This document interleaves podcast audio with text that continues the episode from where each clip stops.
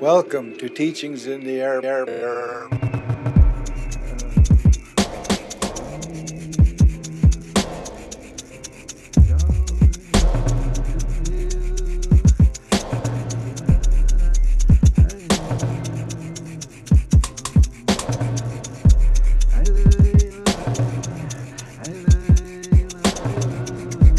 Welcome to Teachings in the Air podcast with Jerry Oldman. Coming to you from Hunkaminam territory with a podcast series about Indigenous men's health and wellness.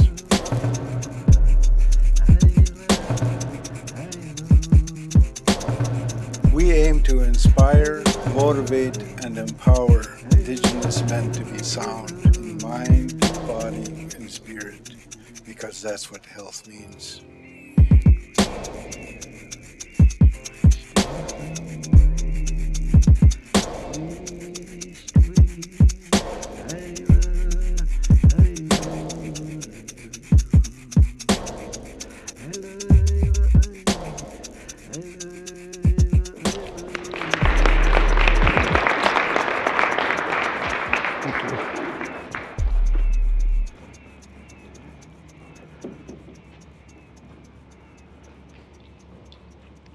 Kukstum kalp en snoek noekwa.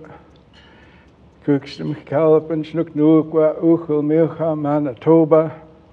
Anthropas ahilthit. I'd just like to thank all of the original people from Manitoba that were here since the beginning. And uh, I heard their acknowledgement in the treaty lands, and I, and I cannot remember which ones they were, so I used my language. And Ul in my language means original. They're original peoples. So I thank them because I'm, I know that they're, they're beautiful people. And I say that wherever I go in regards to the Uchelmiuch, the original people in the Americas. Because regardless of what happened, we refused to become terrorists. That's why I acknowledge people as beautiful people, the indigenous peoples of this land that they're beautiful. Because there, there's no doubt, and when we look at history, at what happened, that there has been harm. And the resilience and the beauty that's reflected from the peoples amidst all of their suffering is proof to me that they're beautiful people. And I also thank you for answering the call to do the work that you do in my mind, it's like the kikia and uh, my people, and that means a mother. The mother was the, is always the first teacher, the educator. And the word educate means to lead, to lead people, individuals to knowledge of how to be on this planet and how to be with the people, how to be with Mother Earth. So I'd just like to start off and I invite you to take a deep breath. Let it go.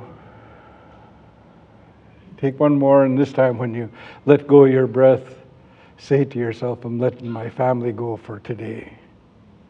And my friends where I'm from so I can be here. Take a deep breath. Let it go. So I'd just like to start my presentation with a, a prayer song. And it's a song of thanksgiving. And the first thanksgiving is to Tamiuch, which is a holder of all the gifts, which is Mother Earth, the one that nourishes us and keeps us alive day to day. The oxygen that comes off the green plants from this planet the medicines that come from the ground and the food. And my people always started their day by thanking Mother Earth, the Tamiuch, for keeping them alive. And the second part of the song is to give thanksgiving to Inshnuknukwa. Those are all our friends and relatives that have assisted us to arrive to where we are today. And especially the ones that carried us when we were little babies because they kept us alive because we could have perished from starvation or from dehydration or the elements. So we must constantly, in our culture, our way of life, give thanksgiving to the ones, as cat in my language means hand in Shnuknuka, the ones that reached their hands out to us and carried us literally when we started this experience as human beings. So when you hear the word Tamiu in the first part of the song, I'd invite you to, to go and visit a place that's healing for you on the planet Earth, a place that's special for you, that brings you joy and brings you contentment and rejuvenates you. I'm sure you have a place like that or have been to a place like that. So give thanksgiving for that today and that be there in the future. And when you hear me say in Shnuknukwa, you think about your friends and relatives, and you thank someone today that was there when you needed them, either in times of suffering and pain or celebration. Be thankful to them.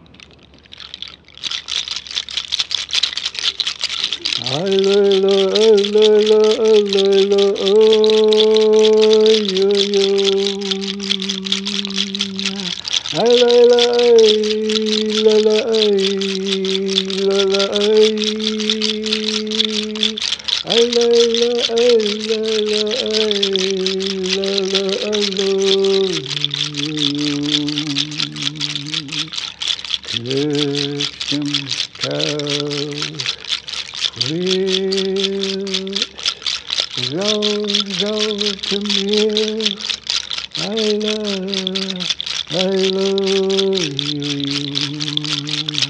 Hallelujah. Hallelujah.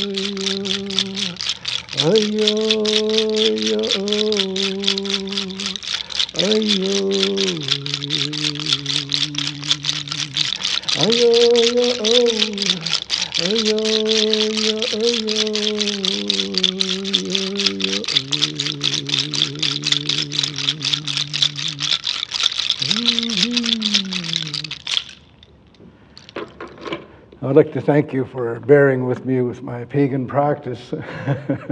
I do it a lot of it on, for myself, you know, to set myself. I'm just so grateful for the Canadian nurses to call me here today. And I thinking of all the people you could have called in this country that you called Jerry. And I know that my late grandmother and my late parents would be proud of me for being called here to be with you today. And I'd just like to thank you for answering the call to do the work that you do. You know, the nursing, like the president was saying, you know, is a, it's such an honorable profession. It's a profession of compassion because compassion means that you're a willing participant with others that are suffering that you've signed up for this work of nursing. And now that you've stepped into the field of leading others that are coming behind you to do the same job. You know, as a, when I was asked to do this and I'd seen the title of the conference about the heart, because the heart is about uh, people, you know, when you see people make the heart sign, they're saying love. And love is a commitment. The first time that our, uh, we were put into our mother's arms and after we were born, usually that mother is making a commitment to that child I shall care for you, I shall nourish you, I shall have affection for you. And that commitment, when it's consistent, then all those warm, fuzzy feelings come to be between people. So, the heart of inclusiveness, which means that we're welcoming everyone, that heart is about commitment and sincerity, that we're sincere in our work and, and I looked at that title of your conference. I say, that's, that's beautiful. This, these are wonderful words. Like fairness, for instance. Justice actually means absolute fairness for all. It doesn't, it doesn't matter your ethnicity, your beliefs, your religion, or your sexual orientation or your social status. Are you wealthy? Are you poor? Are you in the middle? It doesn't matter, we're going to give you the same service. When I was reading the title of your conference about the heart of inclusiveness, you know, and fairness and, you know, ethnicity, I say, that's beautiful because I, I started, of course, because I'm indigenous over the years, I've asked myself, what happened? What happened between Canadians and Indigenous people in this country? Where I did not feel inclusive. I did not feel welcome, That I grew up feeling insignificant in this beautiful land, this beautiful country called Canada. Of course, when I did not understand and know the why, I was filled with resentment, fear, anger, and depression because of the treatment I had experienced at the hands of professionals in this beautiful country. At the residential school, and my educational experience, was, was uh, there were brief instances in there that were very traumatic for Jerry. In grade one, at the age of six, in my first week, was the first time I experienced physical violence on my body. You know, I was uh, doing an arithmetic and I remember, I can vividly remember the pencils we used were these big round pencils that were red. And um, the erasers were square, looked like a marshmallow, and they were light brown. I remember those, and I remember my paper. And all the red X's on my paper and I was being slapped across my face and ears for the first time in my life. You know, and, and this message of stupidity that I was a stupid Indian rang in my ears for many years until I achieved healing. And that was at the hands of an educator someone that had the job of leading me to knowledge. So I, I, as I prepared for this keynote, I've been asked to do keynotes now, and um, I believe part of it is because I'm a storyteller and I refuse to use PowerPoints. you know, I come to here to speak to you from my heart. And um, and I want to let you know I, I, I'm not here today to create fog, which is fear, obligation, or guilt from you. I don't want to, to have you feel like that. Because remember, I said, what happened between Canadians and Indigenous people? Well, over the years now, I've, I've come to the conclusion is that all of us in a sense, were duped, that we were tricked. that the ones that come from Europe were told that we're pagan, savage heathens by the colonizers. And the colonizers were very few in number. They were appointees of the royals in Europe. And the settlers, you know, that they called over to settle this great land come from a place, I know because I went to Europe and I, I, I've been researching and writing a book. And I went to Europe to see how it was to research how was it in the 1400s and the 1500s and the 1600s you know until today in europe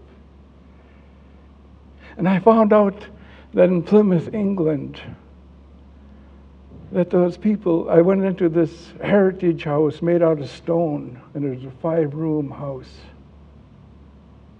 and it said on the brochure the information on this heritage house that in England it was not uncommon for 50, up to 55 people to live in one of these dwellings.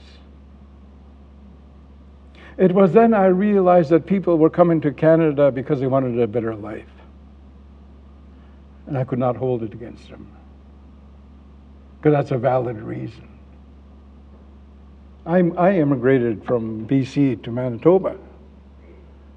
You know, I'm a migrant from BC because my beautiful wife got a job at Assiniboine Community College. you know, the power of women, right? And uh, so, you know, so if we look at the history, because I know in your experience as educators, you're going to find people that are not inclusive. You're going to find people that are prejudiced, that means they prejudge. Someone because they're gay, trans, or homosexual, or obese, you know, or anorexic, or East Indian, or you know, Somalian, or someone that's different. You're going to run across those people. And, you know, I started to look at our experience as Canadians and Indigenous people. I started to see then that what I told you was that the ideology of Canada was created of this inferior, superior ideology. That indigenous people at the very beginning were labeled as devil worshippers because they were not Christian. That their language was the devil's language. That their instruments like this was the devil's tools and that the government, colonial governments and the governments that followed them started to outlaw our ways of potlatch and sweat lodge, our spiritual practices, which had a profound impact on us as indigenous peoples. But I believe what happened way back then, you know, it's not that long ago where I'm from. It was 1501, I think, when, or 1601, when Simon Fraser came to my territory. You know, and within 50 years, all of a sudden there's 10,000 gold seekers in my area looking for gold. So the hunger for resources is a driver for all of what's happened between us as Canadians and Indigenous people. land is a, is a very wonderful commodity to have. And I found out in Europe that many people did not own land, that it was upper class people that owned it. So they started coming here. And I've met immigrants that have come here, and I've met descendants of settlers that have come here. And my conclusion is that they love the land too. Because if I done a survey here, and I'll do it really quickly, how many of you here want to uh, migrate out of Canada? Raise your right hand. not one of you. So that's a sign that you're in a beautiful place. And I tell people today, you belong here. It took me a long time as an indigenous person to say that. Because I, I come from a place called Seton Lake Indian Band. It's a reservation, and the word reservation means lands reserved for Indians. And it took us a long time to get good drinking water in my reserve. You know, reserves are reservations are 0.05% of the land mass of Canada. That's pretty tiny. And as a, because of that, we became poverty stricken because we had no resources. So, you know, in my life, I've, I've, I've been resentful and hateful to Europeans. And uh, it was destroying me, literally my mind, my body, my spirit. You know, when you talk about health, that's what the word health means to be healthy, to be sound in mind, body, and spirit. When I seen that in the dictionary, I was going, whoa, that's a beautiful word. Because it included spirit. And spirit is not about religion. It's actually about what's holding our body together right now. That spirit. When that spirit leaves our body, our body's going to fall apart and go back into the universe. So to have a sound spirit, to have an incredible will to live, to succeed, and to be kind, those are the indicators of a sound spirit. When you have compassion for other human beings. That's being healthy. Our mind, of course, is that we are clear minded and we're not confused and we can be taught and we can develop skills at a high level. In our body, you know, usually we're disease free, but there's been so many miracles in medicine. You know, I, my brother is type 2 diabetic, my, my grandson is type 1, and they're still here, and if they follow, you know, the teachings from medicine, they're still they're going to be here for a while. I've had relatives that die from um, diabetic complications that refused to change their diet to, to change. They lost their will to live. Because remember that when you have a good spirit, you have this incredible will to live. It doesn't matter that it's negative 50 in Manitoba in the wintertime, I still want to live because my spirit is good. Or that there's clouds of mosquitoes in the summertime. Because my spirit is good because I've gone through healing. So when you look at the experience of Canadians in Canada, how, why is there this world view? Why is there this othering of Indigenous people? I've heard them all lazy Indian, drunken Indian, crazy Indian, stupid Indian. You know, I've heard them all, and with other adjectives added to the word, you know. I've heard them in the air in Canada.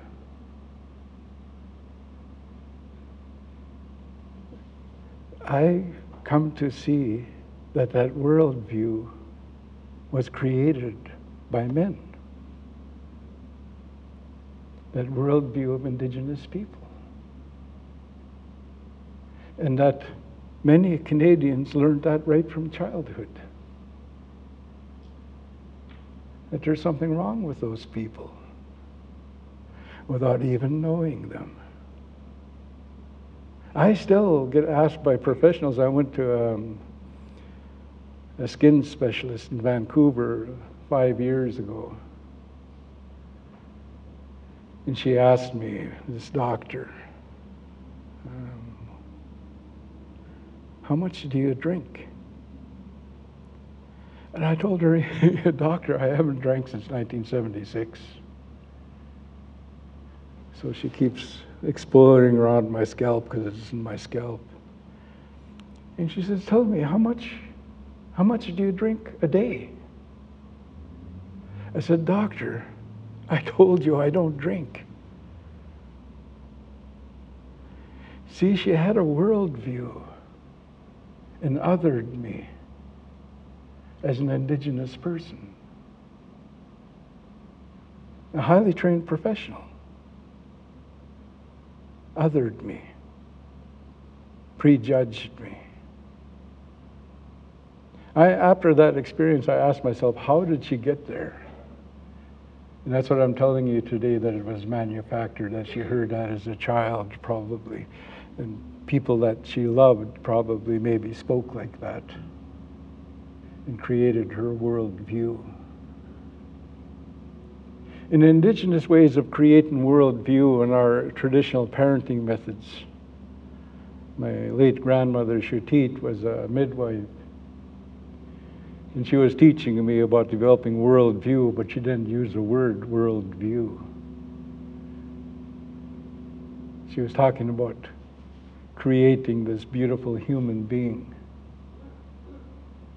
that's part of us. She says, Son, as soon as we know the baby's inside the mom, we start talking to that baby. And it's all positive messages. They wouldn't let the mother go, the pregnant mother, go to funerals or anything where there may, might be negativity. So the baby was being layered with beauty every day.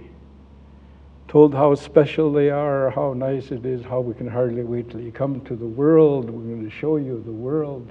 All of these positive messages. And um, that started to create a worldview of inclusiveness, of fairness. I know that works.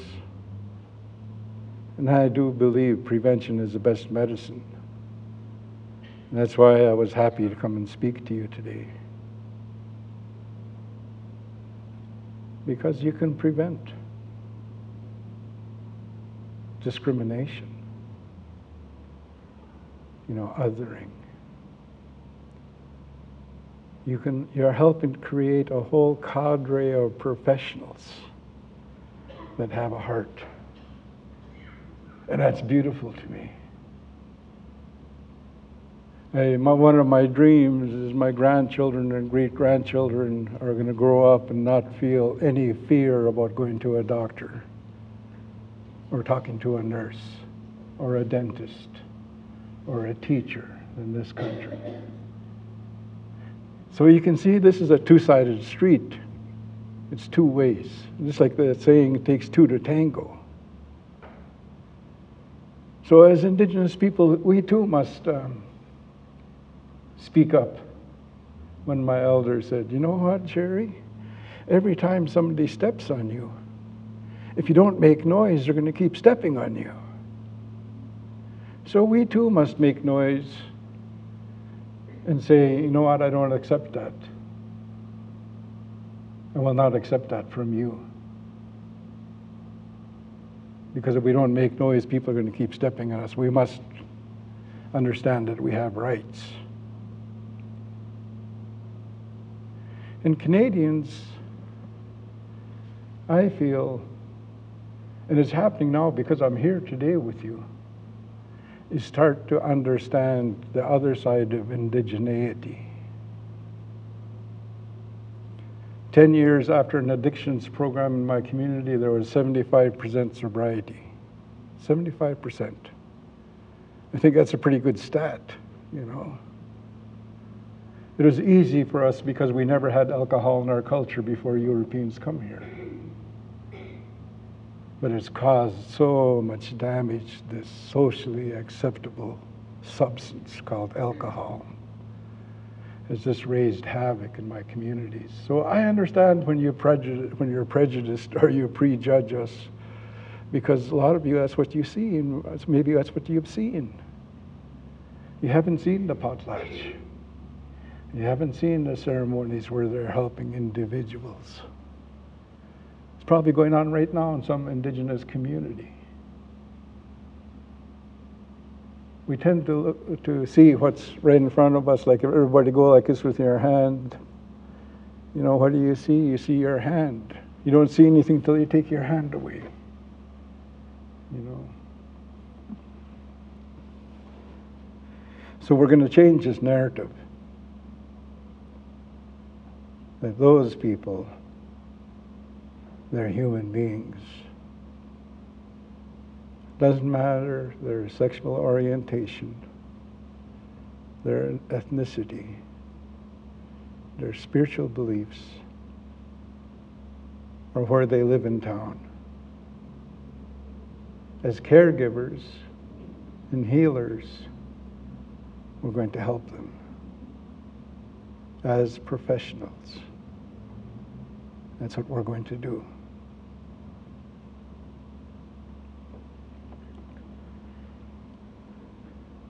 That's what I believe that we're on that road now.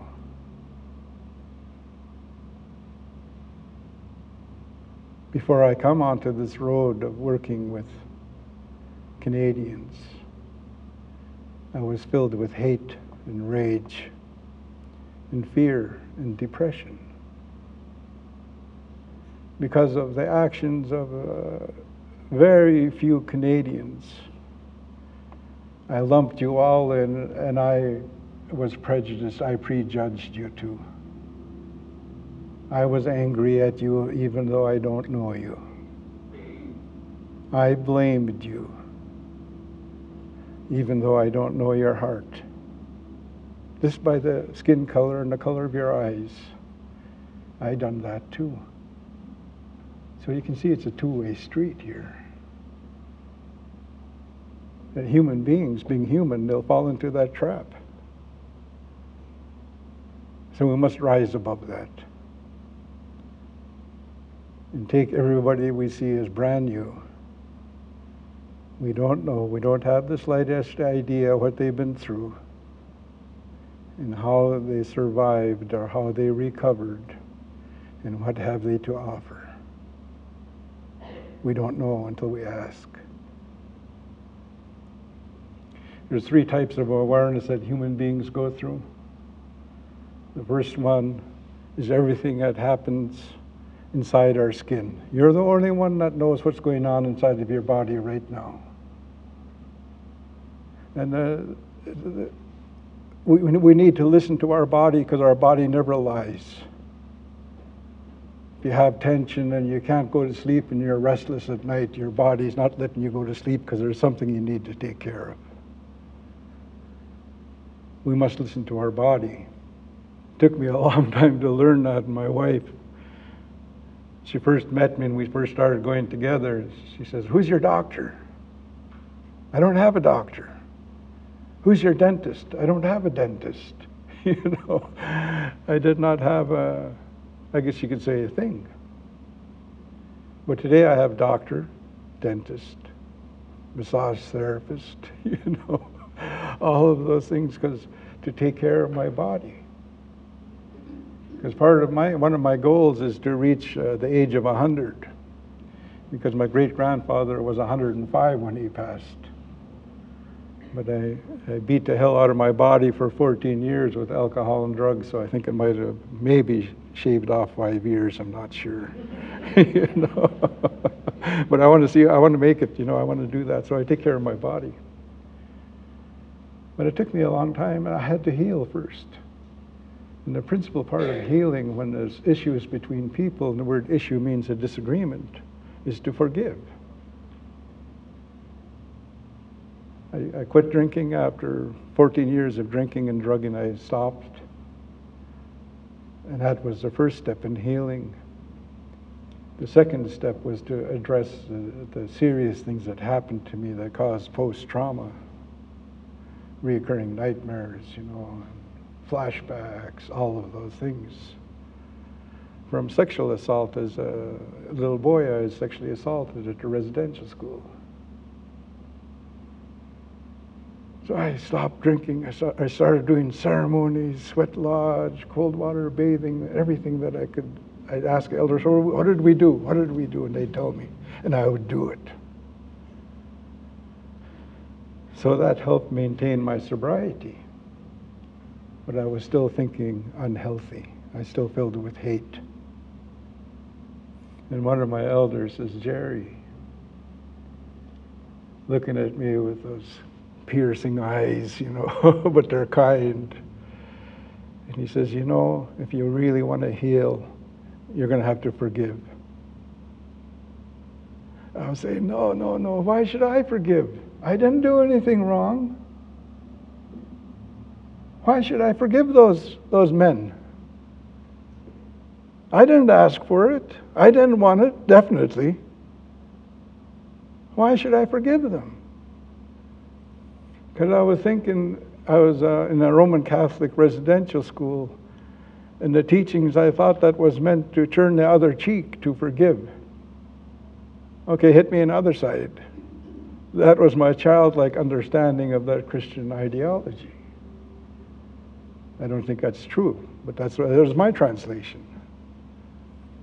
So I looked up the word forgive in a dictionary, and it means to let go.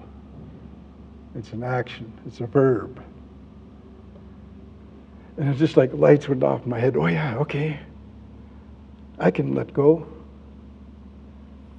So I set out letting go of these two men, but they wouldn't go away. It's just like I was carrying them.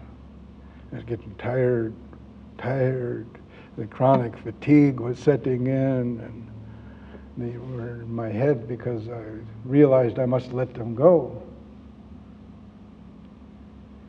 And I seen a healer. I took our teenagers to his five day workshop on healing yourself with your own energy.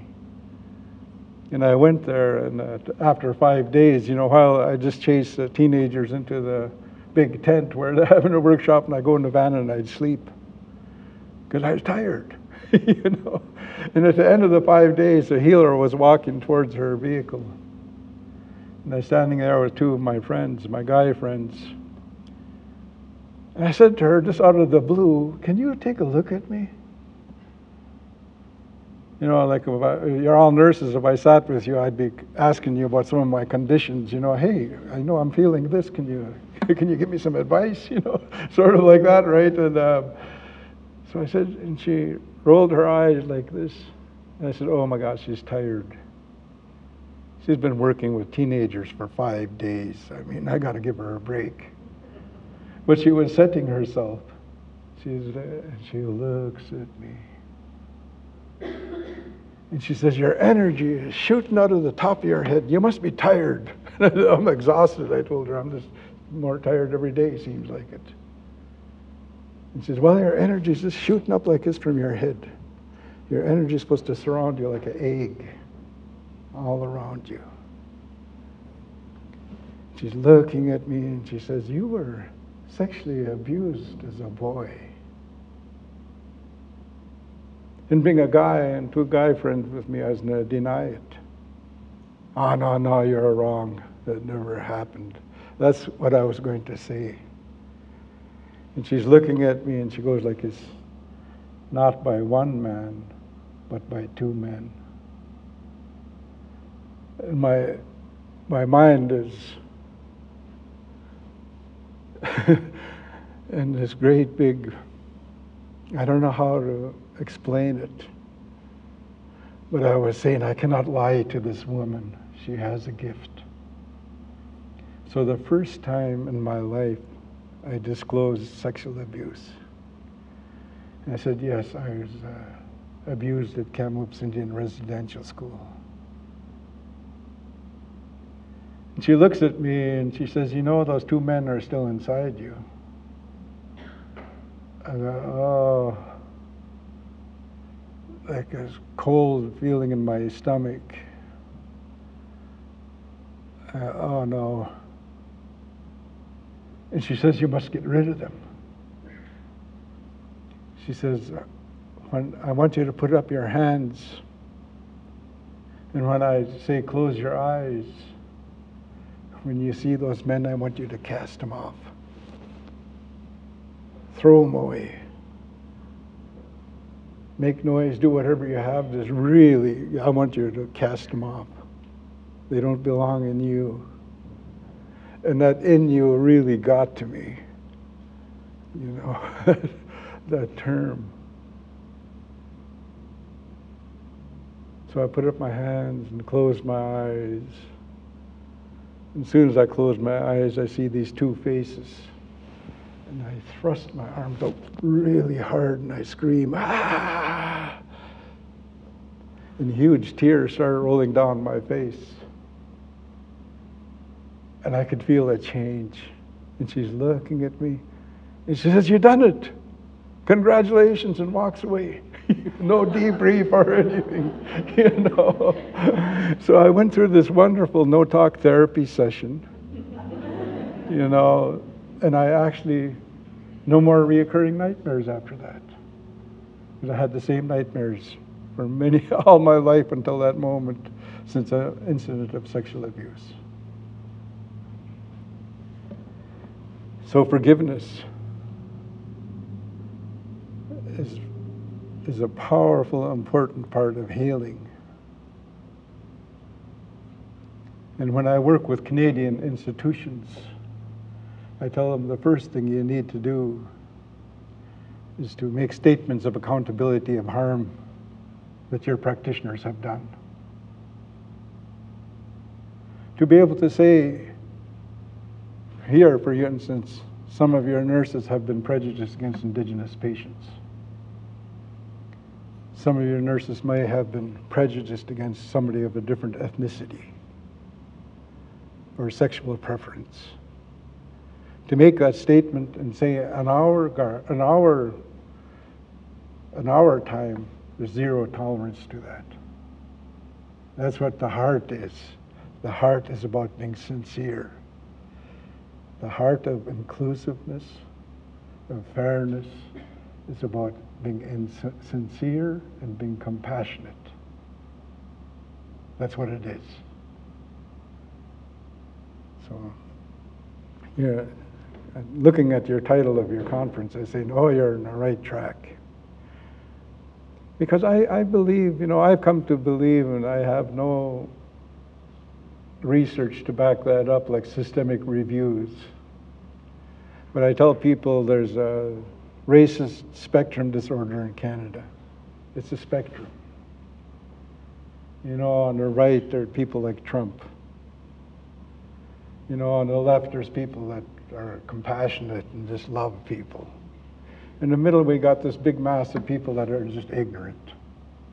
They just don't know. And it's your job as an educator to teach them. to base all of your thinking on reality. Ask them, do you really know that's true? That they don't they all don't care about their health. They just want drugs or that kind of stuff, right? Because fantasy, awareness. Remember I was saying there's uh, inside awareness, outer awareness is everything we see, feel, touch, hear, taste, smell. It's outside of our body. Inside of, then the third area of awareness is fantasy awareness, and that's our thoughts. And most of them are untrue. We must check them out. Just like that doctor had a fantasy about Jerry that I'm an alcoholic, and I am an alcoholic, but I don't drink.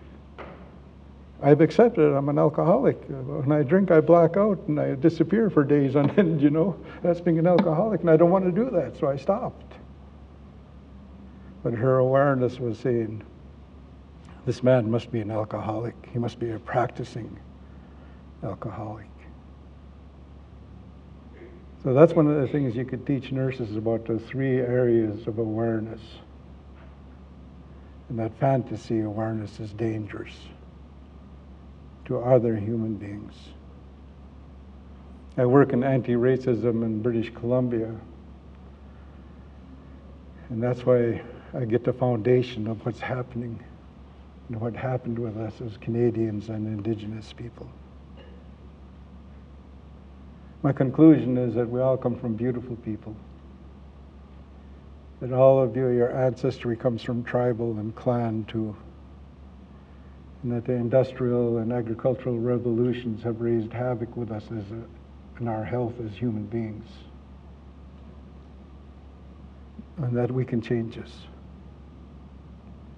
We can do what I can't do. In indigenous ways, we say huinatsa, which means we're all one. And that's literally the earth. We're one with the earth. We're one with each other. And I believe that part of that philosophy prevented us from being terrorists. That we're all one. That you're here for a reason in Canada. And I must accept that reason.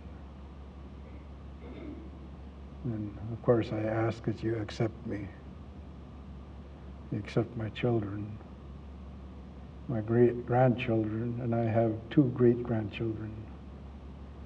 And I'll accept yours without question. And I feel that is the heart of inclusiveness. That on our watch, no one feels insignificant no one feels that they don't matter. Because this topic is not just about indigenous. I know that. I was surprised in my growing up experience how, for instance, how some Canadians were teaching Italian, treating Italian immigrants when I was 17 years old. I was working on a railroad as a water boy in the summertime shows you how old I am. There's water boys, you know. But I hear these guys calling these Italians wops and swearing about them. And it puzzled me. I said, why are you doing that? They're, they're white people just like you. Because of their accent, you know, the, the garlic they ate, you know, the food they liked, they were othered. And it puzzled me. Then uh, in that same summer, there was this Russian giant that came on. He had great big blue eyes and white skin, and he was a Russian immigrant. And they were mean to him too. I seen it all in one summer. And there was a Jamaican there, black as black can be, and they were really mean to him. And me too. So the Italians took me in. I was so glad. They called me Chacho. Hey, Chacho. You know, I could still hear them. They, they liked me. They respected me. They, I was inclusive with them. I was included. They were fair to me. So that's what your job is now, is part of it, besides the wonderful skills of changing bandages and all those things that practical nurses do. It's also about their attitude, you know, because attitude is you're acting the way you think. So we must have them act as professionals and as compassionate people. Not just for the patients and the clients, but for themselves too. Because I know racism is a sickness today, it's a mental health sickness because I was a racist. I hated white people, I hated English people. And it was getting me sick. So when I see someone that really tightens up when they see me, you know, a lot of times I wear braids and people look at me, you know, and I say, well, you, I'm going to have a good sleep tonight. You keep that, you know. I'm not going to go there with you, you know. At one time, I'd say, somebody call an ambulance. One, him, and him or I are going to go to the hospital today. That's not true anymore. So I imagine I must be really going maybe overtime here. I'm not. I have a timekeeper there. But um, I see that's the work that you do, your teachers. And that's, so, that's, that's wonderful. And um, Uh, my main message here was for you to, is to include the spirit of your students. And remember that spirit is they have this incredible will to live. and this incredible will to succeed. You know, once we, we put it in our mind we're going to succeed as a nurse, it'll overflow to succeeding as a parent, as a spouse, as a citizen, that you become successful at it. When I, start, when I started to go through healing, all of a sudden I start to change how I am with people.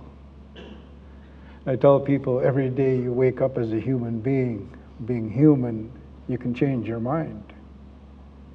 And I'm, I'm living proof of it, and there's many, many examples of it. Like one day I woke up, no more drinking, and I stopped drinking alcohol. And I started drinking Starbucks. when I first moved from the country to Vancouver, I go home, and as people say to me, I, I, go home, and I'd been living in Vancouver, and I got Birkenstock sandals on, and these shorts, and a golf shirt on, and dark glasses on. My niece says, "Geez, Uncle, you look like a tourist." you know? and then um, her dad says, Oldie, that's what they called me in residential school, so some people still call me Oldie. And they said, uh, I bet you're drinking that five buck coffee too in Vancouver. yeah, car- caramel macchiatos at Starbucks and stuff. You know?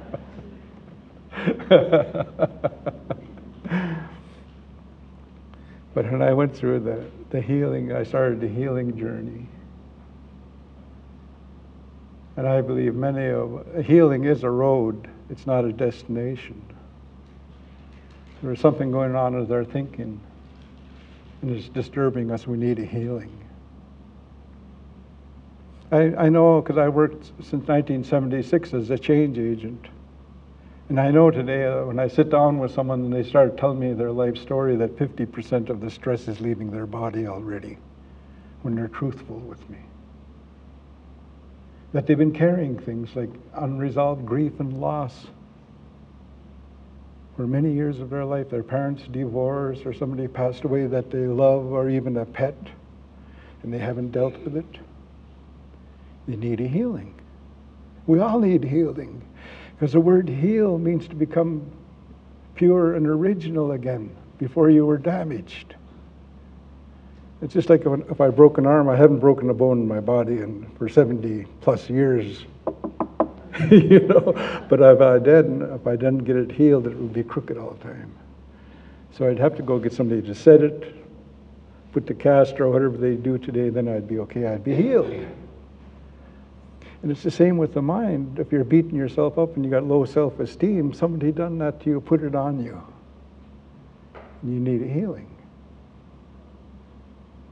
You know, we, we beat ourselves up far too much in this society, I believe.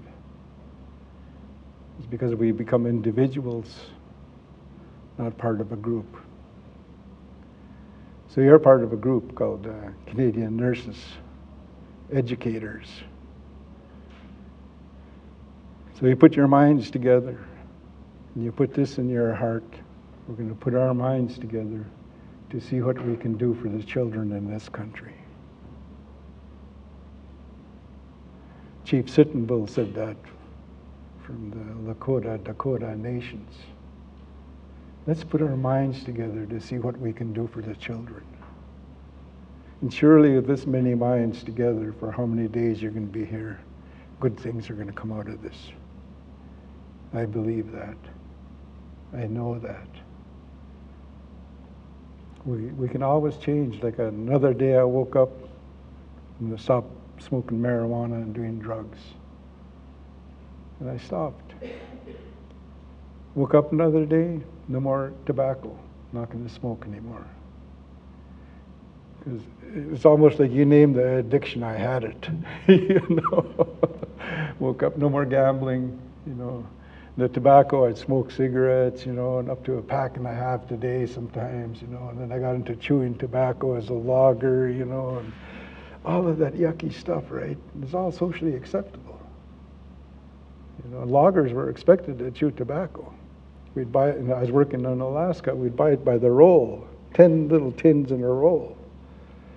one in my shirt pocket, one in my lunch bucket. You know. I don't know if you ever tried it, but it, tastes good after you get over the, the blistering in your lips and stuff. so I changed my mind. And one day I woke up and I changed my mind and I started doing dishes in my household. And my wife was ever happy. And I told her, let's have a fair relationship. You cook, I'll wash the dishes. You do the floor, I'll do the laundry. You know, and um, there's one thing that I let go that I'm happy that I did. And I said, you take care of the money. She actually asked me, can I take care of the money? Because money was falling through my fingers like water. Late paying bills and stuff like that. And she took care of the money. And since then, I've traveled all over the world. I've never had to worry about a bill, a late payment, or anything like that. So part of this too is about working together. Huinatsa, remember we're all one. That's the title of my presentation. In the language, it means we're all one, Huinatsa. And how do we want to be together as one? Do we want to be healthy? Means sound in mind, body, and spirit. And if we are sound in our spirit, it means we're filled with compassion. And when you achieve that, people want to be with you. They're happy to see you. Come and eat with us. Come and play bocce or whatever, you know. That's when your spirit is nice. And people get turned on when they see you. I know I have achieved that because I get called all over the place, you know, because uh, they know I'm a kind man and I want to help. That's what I want to do. That's my path. That's the elder's path in traditional indigenous society. That I'm to come here and encourage you and support you in your work. That's what I've been called here to do. In my language, they, oh, and they go like this. You're special people, and I elevate you today. I raise you up so the world can see you because you work with people. You work with human beings, which is hard work. You're special. So I'd like you to feel that because the meaning of life is to find your gift and to use it to help other people.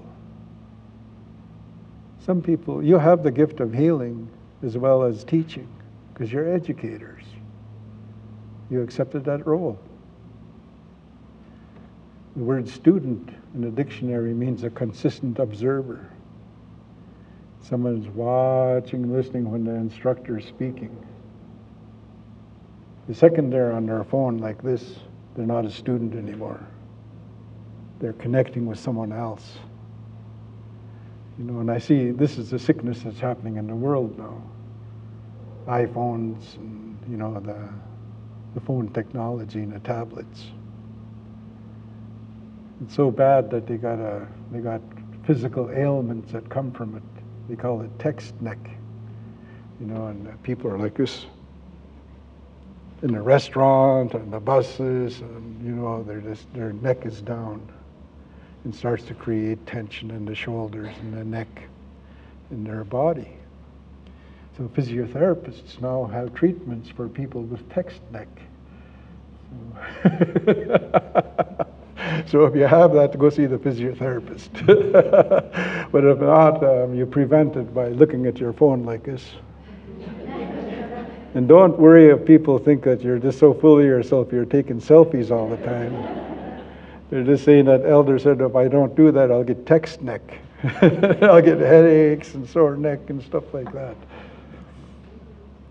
So, so that's my message for you, and um, that you can change. and follow the title of this conference. Make help people to be inclusive, to be fair to whoever crosses their path, to be generous with their teachings and their knowledge, to have compassion, to be a willing participant even if you have a difficult student. That your job is to make sure they're professional. That's an important job. Like I called you Kiki at the beginning, which means mother. Because mothers create worldviews for their little boys and little girls. And I know traditionally, like I mentioned, it, that we, we were discouraged from othering other people in my community. We had a, a man living in our community. My grandmother actually took him in when he was a little boy and they called him Pachosh because he had a mental handicap. It's like he was always five or six years old. So by the time I come to, he was already in his 50s. And at times, some of the kids would make fun of him, and the elders in the community, you don't do that. You don't do that to Pachosh. He's one of us. You don't make fun of him. So they'd stop us when they'd see it. And um, I remember I asked my late uncle, Chinaya, I said, Chinaya, what does pahosh mean? And I wanted to know the meaning of our words in our language. I go see him because he would seem to figure it out. you know? And he says, hmm, how can I explain this to you? He says, he says, oh, he says, you know how in the crib, Jerry, they got these um, rail, side rails? It's like a prison in a way. He said, and the baby sticks their head through there sometimes and gets stuck. And you have to help them get their head out. It's the way it used to be with cribs. I, they're probably safe now, but in those days, you know, the kids would get their head stuck in the crib. So he says that's what pahosh means. You get stuck in one place. So Pahosh was stuck at the age of five. You know, and we were not allowed to other him. He'd be playing with children. Got gray hair, you know. My community built him a house after my grandmother passed away. That was our attitude. That was our beliefs about people that are different. And I believe every institution can accept this model, this indigenous model of refusing to other other people. When the sexual preference, you know, in my community, we were taught it's none of our business who that person has sex with. In the sense, they were talking about being gay. It's none of our business. And it's, you know, we don't talk about it. We just accept it. We don't try to get them to explain to us why they're that way. We just accept them as our Nishnukwa, our relative. That's, that's how we dealt with it. We accepted that people were different. One of my elders took me into a cedar forest. And he says, Look at those trees, Jerry, and I'm looking at them. He says, What do you see? I said, Cedar trees. What about them? I said, Oh, they're all cedar trees. And he says, um, they're all the same? I said, Well, yeah, that's a cedar forest. They're all cedar trees. And he says, No. He says, Describe them to me. I said, Okay. That one there's taller than all the other ones. That one over there is short and bent over. You know, so he's telling me to describe the cedar trees, and of course the quarter falls, you know, oh, okay. We're all different. He says, that's the same way as people, he says.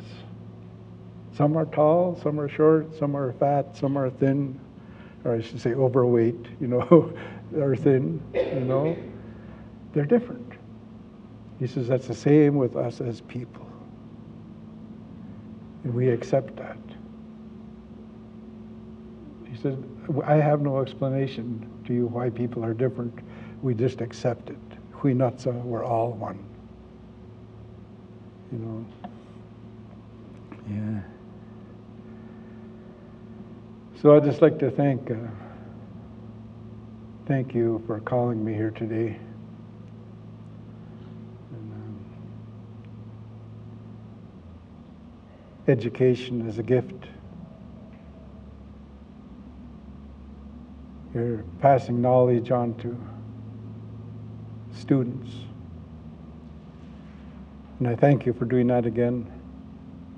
I'm sure there's Indigenous students that come to you too.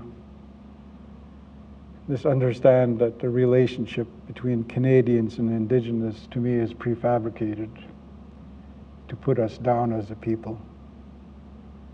Because all fights in the world are about, about two, only two reasons ideology, our belief systems, our resources.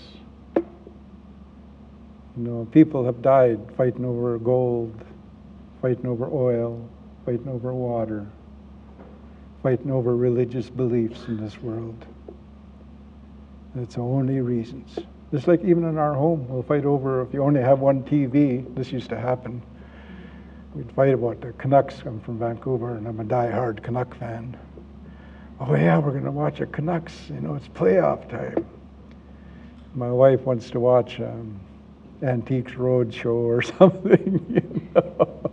and that's a resource. And um, being a good man, I'd say, oh no, you watch whatever you want. I'm going to go down to the casino and watch it on the big screen.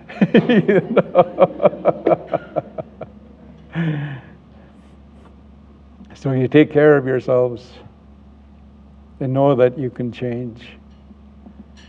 And if you need healing, don't feel bad about it because all human beings need healing. One of your friends or relatives will hurt your feelings. And every time you see them, you maybe get triggered. When that happens, know you need a healing. Go apologize to them or ask them, Why did you say that to me?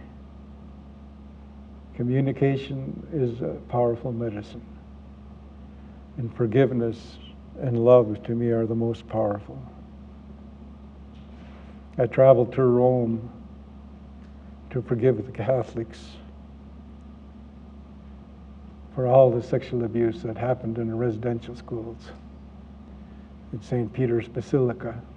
I did a ceremony there and I covered this small area with red earth from Canada. It was made into a fine powder. I said, that is to protect people from sexual abuse. Then I covered it with eagle down feathers from British Columbia. And eagle down represents a healing, that there be healing in the air, because the eagle down floats in the air when you spread it. I said that there be healing for all the ones that were sexually abused and all the ones that abused, that there be healing. You know, and that's, I know because of my experiences, what I'm telling you is true.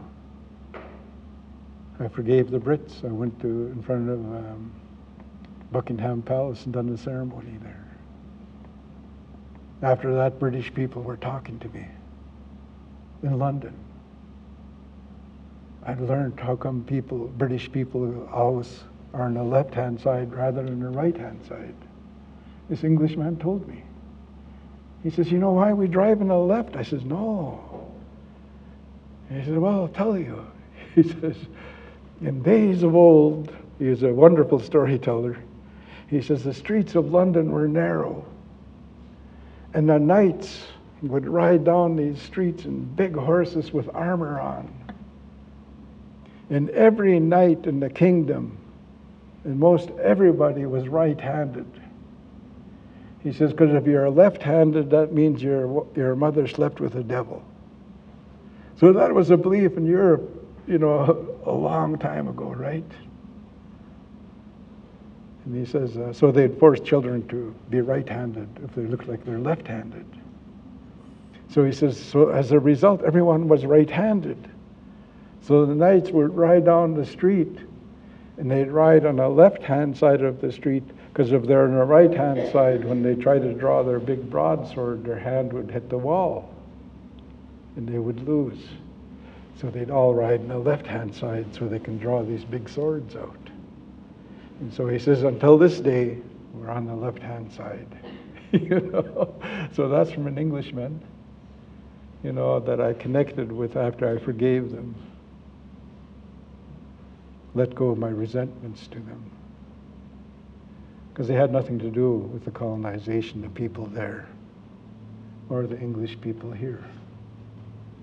So forgiveness is a powerful medicine, and I'd just like to encourage you to keep going. I see my time is up, and um, continue with the good work you're doing.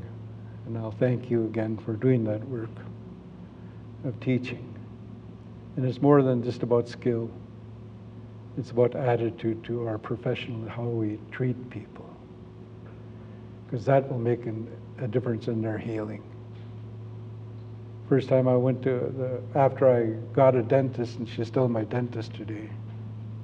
When I walked into her office, he shook my hand and said, Mr. Olman. It's the first time I'd been called Mr. Olman in my life. Holy cow. Inclusive. you know, this was inclusive. Still my dentist, and I paid her thousands of dollars to look after my teeth, you know. Lots of money. But um, yeah. So you just have a, a wonderful conference. I, I will be, when I have my next ceremony, I will be sending energy to you and your family. I just realized that it is all Kiki out here. There's one man there other than myself. And um, it's all like you are mothers, because mothers are the first educator. You remember that. And him and I are a thorn amongst the roses. Thank you very much. You have a wonderful conference. Thank you so much, Jerry. Oh, yeah. Your message is always wonderful to hear. Thank you. Thank you.